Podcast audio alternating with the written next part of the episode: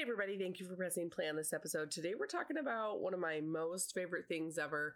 I'm actually very surprised after 467 episodes that we've never really talked about this in this type of depth or covered this topic specifically. The title definitely says Be Kind Rewind, but we're talking about role playing and what a crucial thing it can be in your life if you use it uh, to your advantage. So let's cue the theme song. Let's go. You're listening to the Disarming Honesty podcast with Jenny Hansen Lane. I spent the last decade or so studying emotional intelligence and the connection that it has to the entrepreneurial world. Join us on this journey as we use every day as our teacher, as we pursue our highest vision of ourselves. The show is dedicated to vulnerability and mindset as we explore the necessary paradigm shifts it takes to change our lives and pivot into profiting from our passions. No more playing small with our dreams. Let's go. I have had lots of different experiences with role playing, but it wasn't formally introduced to me until I was about 23 or 24 when I was serving a mission for my church in Arizona. And essentially, role playing, we were practicing how we would do things and how we would respond if we encountered different types of responses or people. It was basically just a way to be prepared. That's all role playing is. But it got me thinking um, uh, for some reason, this phrase, be kind, rewind, was in my head. You know that you're a certain age if you know what be kind, rewind means. Uh, back in the day, you used to be able to rent VHS cassette players from the from a rental, Blockbuster, Hollywood Video, things like that and on the case there was a sticker that said please be kind rewind or be kind rewind. And i was thinking like wow that that kindness has left the earth with uh, the digitization of dvds right? Like there's no way really that you need to rewind something before you put it back or return it. And so the rewind the idea of rewinding um, at least for analog it's it's sparse. It's still there. It's still present. It's still a t- you know it's still like something used with analog with digital. It's gone.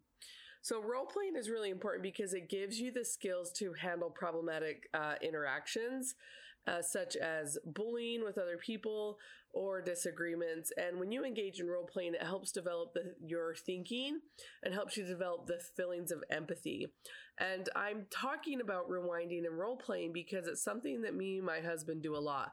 We both serve missions for our church and we both will say things that we regret immediately. And so we call it rewind. We call the role playing rewind. If we say something, we say, okay, let's try that again. And instead of getting resentment or saying my feelings are hurt, we take a step back and we re say what we were just going to say again.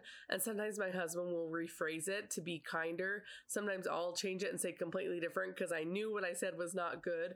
But it's a way for us to build our relationship. And so some of the key important elements of role playing is to identify the situation, right? So when you get in that disagreement or you get your feelings hurt, to stop and say, okay, I actually don't like the way that that went down. So you're restarting the process of gathering the people together in the room that it was involved. You're introducing the problem and you're encouraging an open discussion to uh, uh, to uncover the issue. And this is hard in marriage because it requires you to be vulnerable, but you can do this in group settings where you say, "Okay, this person is going to do this and we're going to role play this and then we're going to talk about it as a group." So it's really important to use this in lots of different ways, but I always think about rewinding mostly in a marriage because I'm with my husband all the time, right? We interact every single day. And so when we're adding in the details of what we believe transpired, it's really, really, really fun to reverse roles and to act out the scenario again and to even assign roles like, okay, I'm going to be you and I'm going to say what you did and uh, we discuss you know how it went better the second time. And the most important thing about this you guys is role playing makes us laugh. It is so funny because once we take a step back at what we said if we don't like it it is so funny just to be like okay i'm not going to do that again. Or sometimes when we, when we do rewind and um, we role play I'll say it again in a really dorky voice because I know I shouldn't have said it, and and then it makes each other's la- laugh. So the advantages of role playing is that you get to apply content in a relevant real world context. And it's really interesting because we're doing kind of reverse role playing where a lot of times you'll role play to prepare yourself for certain situations. But when you've been in a marriage for five years, 10 years, 50 years, there's going to be situations that you actually didn't plan for ahead of time. So reverse role play is allows you to apply previous context to future opportunities with your spouse and you will slow down. You will not bicker. You will not be resentful because you'll rely on that one word we always talk about, right? I've done a whole episode on this. Do you guys know what it is? I know that you know what it is. Starts with an I intent, intention. When you have the intention for your spouse to do your due, due diligence, to love them, to serve them, to be kind to them, then, you know, role playing is just like the icing on the cake. It's really fun. So you will definitely learn things because role playing transcends your thinking because you're taking yourself outside of the situation and really thinking about what, what what happened, what went wrong, and what you want to be better. And I love it. I love it because it is an effective, valuable, it's a vocational tool when you use it correctly. And the really cool thing about this is that it offers low risk conflict. So your opportunities to practice new theories, new ways, techniques, the way you talk to your spouse. And, you know, it's, if you don't do it right, you don't take it serious, it's a waste of time. And it's not fun when someone doesn't take it serious. And you should take those relationships serious um, with your spouse and those that you care about.